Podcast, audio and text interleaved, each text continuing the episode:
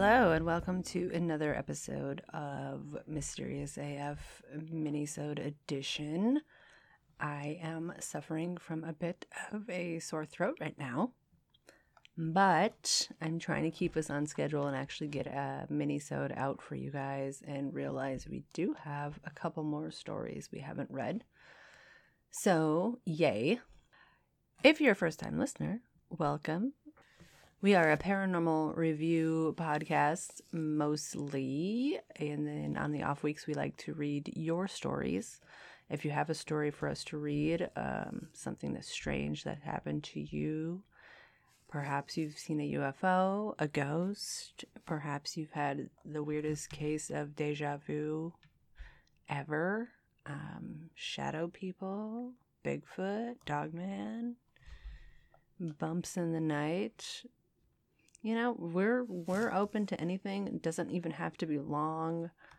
Um, just shoot us an email at mysteriousafpodcast at gmail and we will read it on the air. You can stay anonymous if you'd like to or give us your name. We'll share it.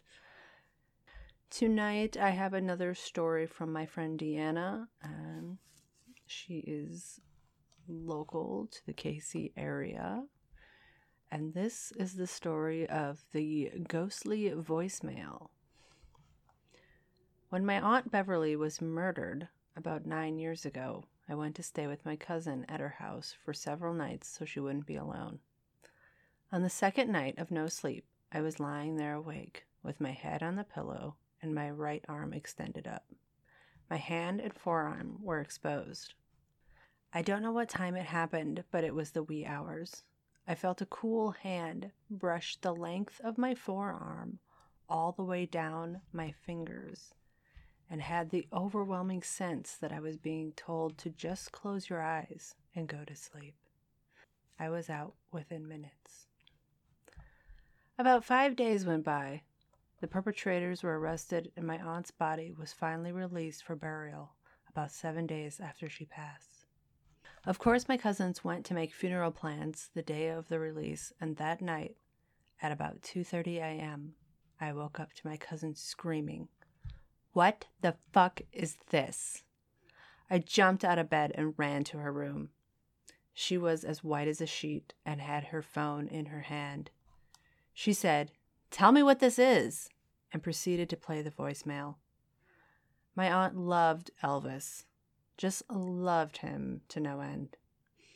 On the voicemail, there was a recording that included a lot of crackles, static, and electronic howls, as if you were trying to dial in a far off radio station.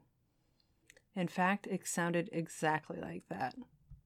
And lo and behold, it tuned into Return to Sender by Elvis.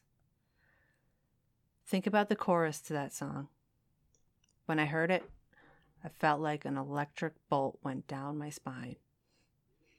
I had to this point never experienced what every hair on your body standing up actually feels like. There was still a lot of noise in the song. The howling and static continued. We didn't know how long that voicemail went on for because no one could stand to listen to it all the way through. I wanted Dana to send that to Ghost Hunters or someone who could analyze it, but she never did. After she hung up the phone, I asked her to go into her call log and see where the call was coming from. There was no entry. So I asked her to go back to the voicemail and listen to the timestamp. The message was recorded during the time that her, her sister, and brother were at the funeral home making the plans. There were other strange occurrences over the next few weeks. My mother, Beverly's twin, felt someone unseen pet her hair and woke on several nights to witness a pinpoint of light in her bedroom mirror that there was no source for. Beverly also had a small collection of valuable coins in her house that could be located until my other cousin point blank asked out loud, Mom, where is it? And suddenly felt led to the exact location. She appears to be at rest now. I know you guys don't know Deanna, but she is a what I would call a no nonsense person. Um, very trustworthy and believable. This story is a little creepy, and I have no reason to doubt it. Thank you for sharing, Deanna. And again, if you guys have your own experience, please give us a shout out. Uh, we're on Instagram, Mysterious AF Podcast. I think there's some underscores in there. You'll find us. We're on Facebook, Mysterious AF, and again, Mysterious AF Podcast at Gmail. We check all of those regularly, so if you have a story, share it. Also, I'd really appreciate if you hit that subscribe button and leave us an awesome review. If you could write a review, that would really help due to Apple's algorithms.